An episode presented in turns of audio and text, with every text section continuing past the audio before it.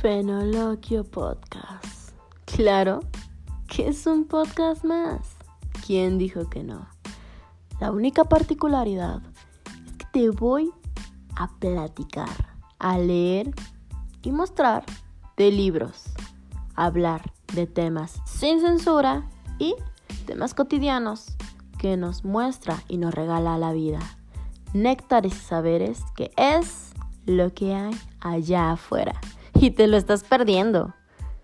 Por eso te espero en Fenoloquia Podcast para hablar de todos esos temas que la vida te inquieta.